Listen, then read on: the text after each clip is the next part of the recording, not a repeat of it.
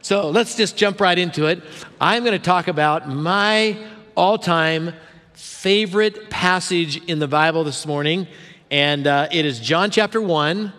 And we're going to talk about Christmas truth today. And I'm going to look at the first five verses of this pa- passage. We're going to kind of rip it apart and pull it back together again. And uh, we're going to look at who is Jesus and the truth that he brings. And I trust and pray that, that you'll draw in, draw near. If you're watching online, that uh, you will get your device ready and you'll and uh, your Bible ready. And, and uh, let's just see what God has for us today. So, as a critical, pivotal time, in Jesus' ministry on earth, his time on earth, he turns to his disciples and he says this, they ask this question. He says, Who do you say, he's talking to his disciples, who do you say the Son of Man is? And they had a, a variety of different answers, and, and um, Peter actually got it right. But years later, the Apostle John is answering that question in John chapter 1. So this is the answer is who do you say that the Son of Man is? So that's what the, that's what the question is, and uh, let's just see what the answer is. So we're in John chapter 1, verse 1. It says, In the beginning was the Word, and the Word was with God, and the Word was God. He was in the beginning with God. All things were made through him, and without him was not anything made that was made. In him was life, and the life was the light of men. The light shines in the darkness, and the darkness, I love this last phrase, and the darkness cannot extinguish it. No matter what happens in this world, no matter what happens, is that light always prevails over darkness. That's the reality. It overcomes. Light shining into our lives is always going to win. Aren't you glad for that? You got, you're going to win when you let the light shine in your life. So let's just kind of break this down. This is, I just read the verse. Now let's just kind of break it down into a couple, three different categories. First of all, we're talking about Jesus here. This is what this passage is about. And so let's look at first and foremost Jesus' relationship to the Father. It says this. Let's go back to the first part of this verse. It says, In the beginning was the Word. Now, in the beginning, it literally would read, in beginning. There's no definite article here. This, uh, this, is, this is, there's no definite article. You'll notice that the in your Bible is probably italicized because to clean it up so that it read well for us English speaking people, it, would, it just wouldn't read well without the definite article. So I want you to know that there's a whole different meaning when you really put it in its original context and, and leave out the definite article. Literally, it would read, In the beginning of beginnings when there was no beginning. In other words, it's not talking about the beginning, there was no beginning. It's talking about a character trait, the beginning of beginnings when there was no beginning. And then it goes on to say, in the beginning of beginnings, when there was no beginning, was the Word, the Logos. That's the Greek word there, Logos. And logos is an interesting, interesting word. Greek philosophers, these are secular people, not, not, not faith people, but secular Greek philosophers, 500 years before Christ began to use this word to signify that which gives life and meaning and form to the universe. So the Logos, based on secular writings, is this thing. They, didn't realize it had a name, that, that God has a name, but they were, they were taking this word and using this word in the context of that which gives life and meaning to the universe. So the Logos was with God and the Word was God. The Logos was God. And literally, this is fascinating. This is powerful. So, in the original Greek text, this is what it would read. Uh, the, the Greek words, three simple Greek words, but they're powerful. pros ton theon, which literally means face to face. So, the Word was face to face with God. The Word was God. There's two ways that the writer of John describes, describes this, this concept. First of all, he says the word, the logos, was face to face with God. Now, what that suggests is an equality with God. You don't go face to face with God. Nobody in this auditorium goes face to face with God. Nobody in the history goes literal, literally face on face on. There have been glimpses of God's face with people, but this is, this is a statement of equality. Whoever the Logos was, was face to face with God, and he was God.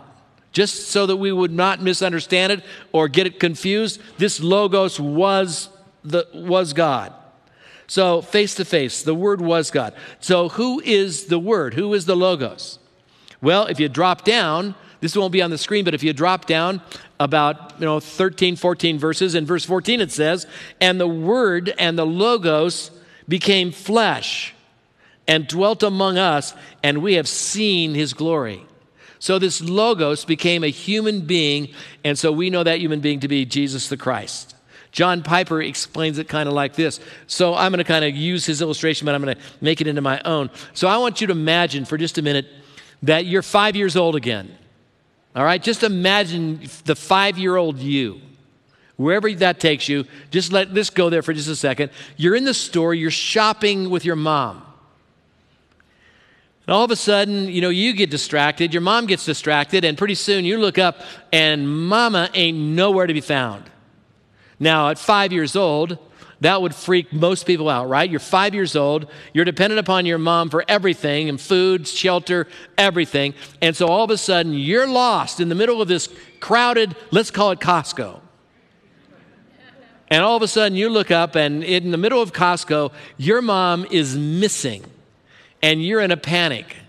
You're running down aisles, you're trying to find out where mom went, and all of a sudden, you see a shadow of someone standing behind a, a, a, counter. You can't see who, who it is that's standing behind there, but you see a shadow, and you look at that shadow and you go, That looks like my mom. And that gives you some level of comfort, right? That all of a sudden maybe you're on the right track. And then Mom steps out from behind the counter, and there she is in all of her glory and beauty. There is Mama, and so you rush and you and you run into her arms, and you're you know she wipes your tears and and she tells you everything is all right, and and you feel better. But this is the question that I want to ask you: Which is better, the happiness of seeing the shadow, or having your mom step around from around the corner and seeing her in person? Obviously, the answer is you want to see her in person. That's the way it is with Jesus. So listen to this carefully. Christmas is the replacement of shadows with the real thing. All the Old Testament, all of it, were shadows, glimpses into the new covenant. When you start reading the Old Testament, you're going to see there's all these images and shadows that come full blown in the birth of Jesus Christ. And so that's what Christmas is all about. It's exposing God for the God that He is. It is revealing God for the God that He is. Jesus, listen to this carefully, takes God out of the shadows. If I want to know God, I can see God in the person of Jesus the Christ, the Messiah. Now let's talk about that's his relationship to God. Now let's talk about his relationship to creation. Verse number three All things were made through him and without him was not anything made that was made. Everything by him, nothing without him. Jesus, this God that we worship, Jesus, is the creator of everything you and I see or feel or, or experience. He is the creator and sustainer of all things. That's what that verse says. So there's a guy by the name, an old dead guy by the name of Frank Sheed, and uh, he was what is called an apologist. He went to university campuses uh, and uh, he would debate other professors, and it was, you know, a glorious thing. And one day he had a heckler in the audience. Sheed was talking about creation, and uh, this guy, this guy stood up and said, "I could make a better universe than your God could." And so Sheed's reply was brilliant. This is what he said I won't ask you to make a universe, but would you make a rabbit just to establish credibility? I mean, that's brilliant, right? Because you're the, listen to me carefully, you are the creator of nothing. All you do, you can build, you can have artistry, you can put things together, but nobody in here speaks by their mouth and things come into existence. I don't think, right? That's not you, right? Say amen. It's not you. You're not the creator. He's the creator. Now, there's a worldview in our culture, and so let me tell you what the, our, the worldview in our culture is. This is how people fathom God a world, this is a world belief system. This is prevalent today. In the beginning were particles. And particles, some, some, particles somehow became a complex living stuff. And the stuff then began to imagine God. That's the worldview. Isn't that the worldview of the, our culture today? Believes that God is the God of our imagination, that we use God to justify a faith system that makes us feel better. And what I want to suggest is just the opposite. God is the creator of everything that we have, everything by him, nothing without him. If there now listen to this. If there is no creation, if there isn't a God who does creation, there therefore is no purpose in life.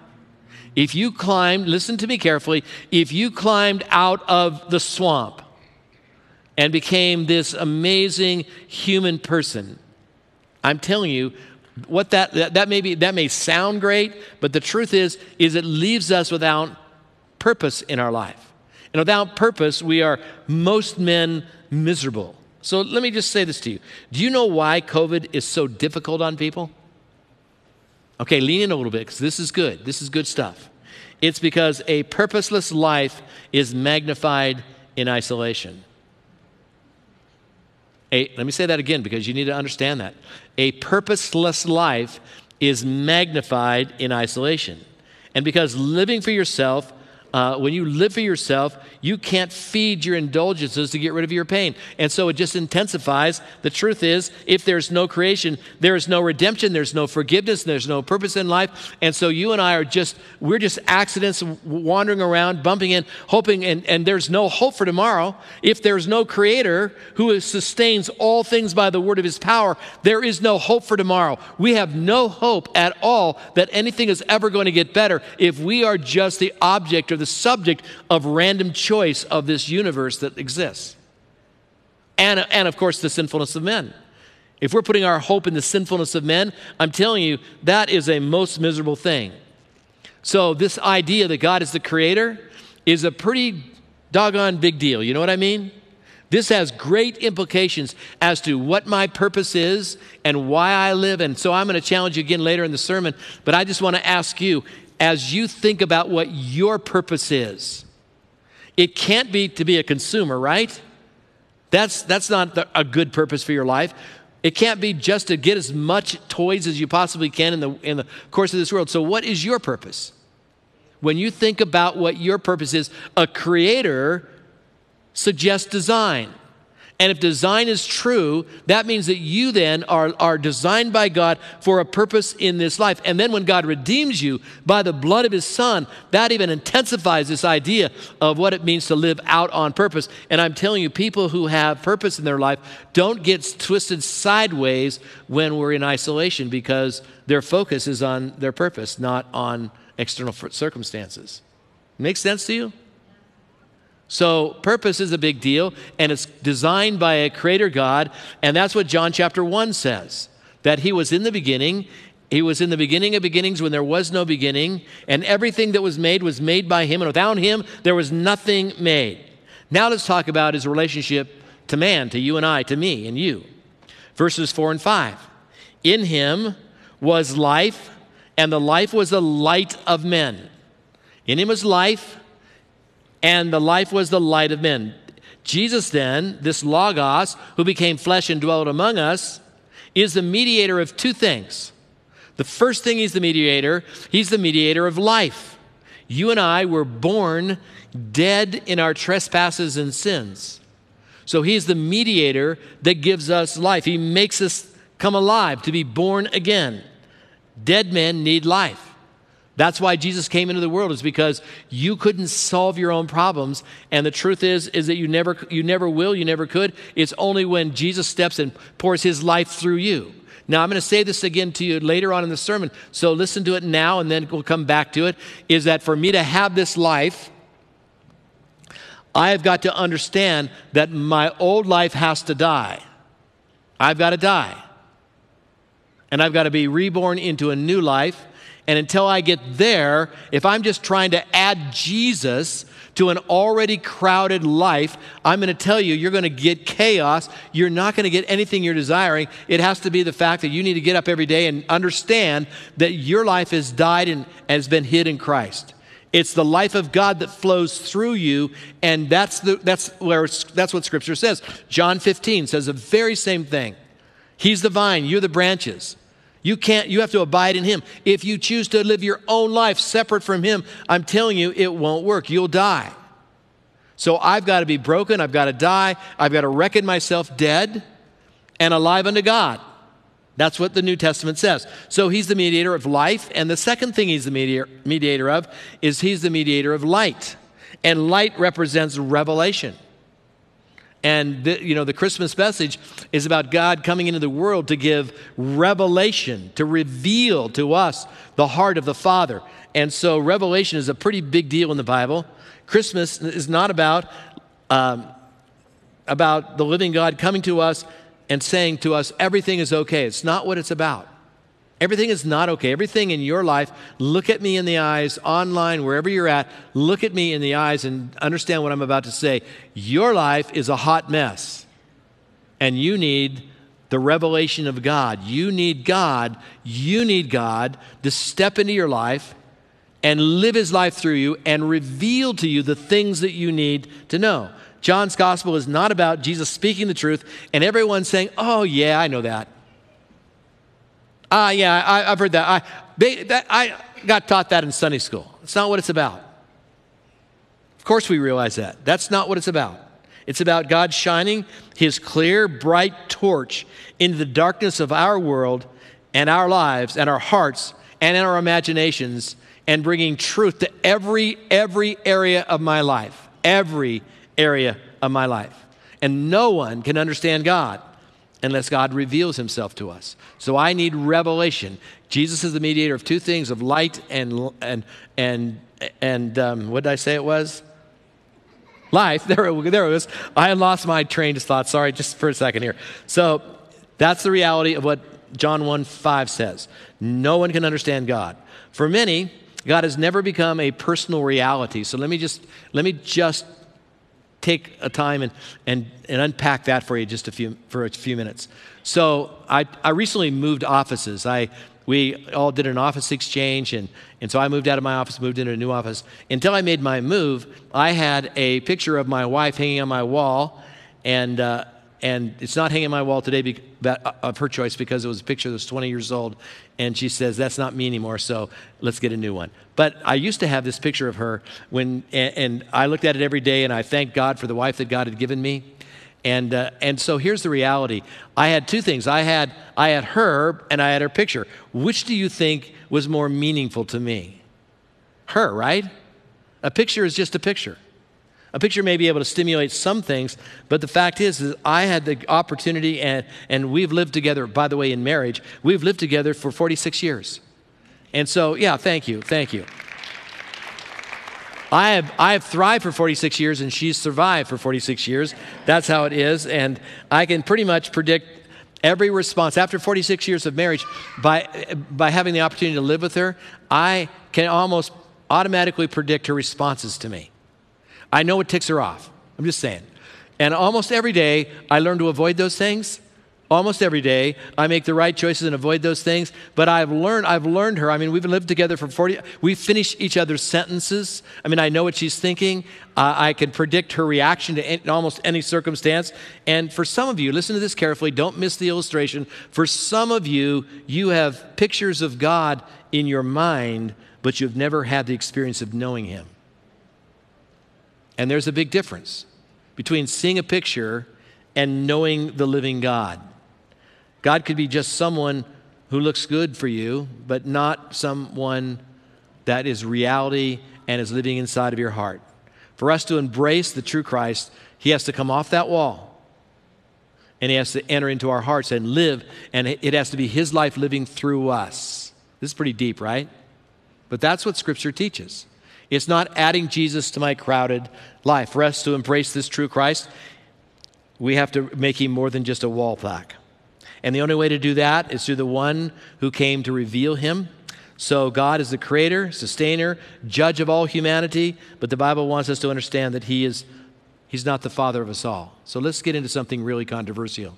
So almost everybody wants to call God their father. But the reality is, Jesus, when he was on the planet, he looks at some of the religious leaders, and this is what he says. He says to the religious leaders, You are of your father, the devil. You are of your father, the devil. You do his works, not mine. So, not everyone can call God Father. So, listen to this carefully. The only ones who have been given the right to call him Father are those to whom Jesus grants that right through this new birth that he gives. So, unless you're born again, you are still living out the lifestyle uh, with your father as the devil. When you become a born again child of God, you, you enter into this relationship with Jesus, and now, and now you, you enter into this relationship where he, God the Father now assumes the rightful role of being your father. You cannot have the fatherhood of God without embracing the sonship of Jesus. That's John 1 1 through 5. So the Christmas message is that there's hope for a ruined humanity, hope for you, hope for pardon, hope for peace and uh, hope the hope of God, hope of the glory of God. And so with all that in mind, out of John chapter 1 verses 1 through 5, I want to give you five takeaways. These are things that I can take to the bank and I can start living right now. Money back guarantee, these will make a difference in your life, right? Here we go. Number one, because He is the eternal God, we should believe in Him and submit our, our lives and everything in our lives to Him as the sovereign Lord. If you believe that He is the creator of all things, then the only natural, reasonable response is to submit everything to God. Everything to God. To put yourself under His leadership in every area of your life in your marriage, in your friendships, in your money, in your, rela- in your playtime. You submit everything to God. You live out. See, see, their fact is, is that He's the creator. If He's my creator, there should be ne- never anything that I ever do in the darkness that I'm not ashamed, that I'm ashamed of. My life at home should be my life in public if God is my creator. I shouldn't be living a dichotomy and behaving one way with my wife and behaving another way at church. If God is my creator, it's natural then to submit to everything to Him as the sovereign Lord. Because He's my creator, I then should live on purpose. Because He's my creator, I should live then on purpose. That everything, I believe that everything that I do should be done for the purposes of God in my life. If He is this creator God that we say He is. And because He is our life, we should be filled with the hope because we'll spend eternity with Him. And because He is our life, the reality is because He is our life, I then can have this life of joy and peace. But here's the conflict. Until I get to the place where I recognize that I have to die, I'm living out this, this, this fraud, this relationship with God that really isn't altogether true. Until I recognize that His life is in me and I have to die, I'm still trying to live my life and my life's still a mess. I've got to surrender to my death and embrace His life. That's John 15, by the way. I have to abide in him as he abides in me. If he is this God that John chapter 1 suggests that he is.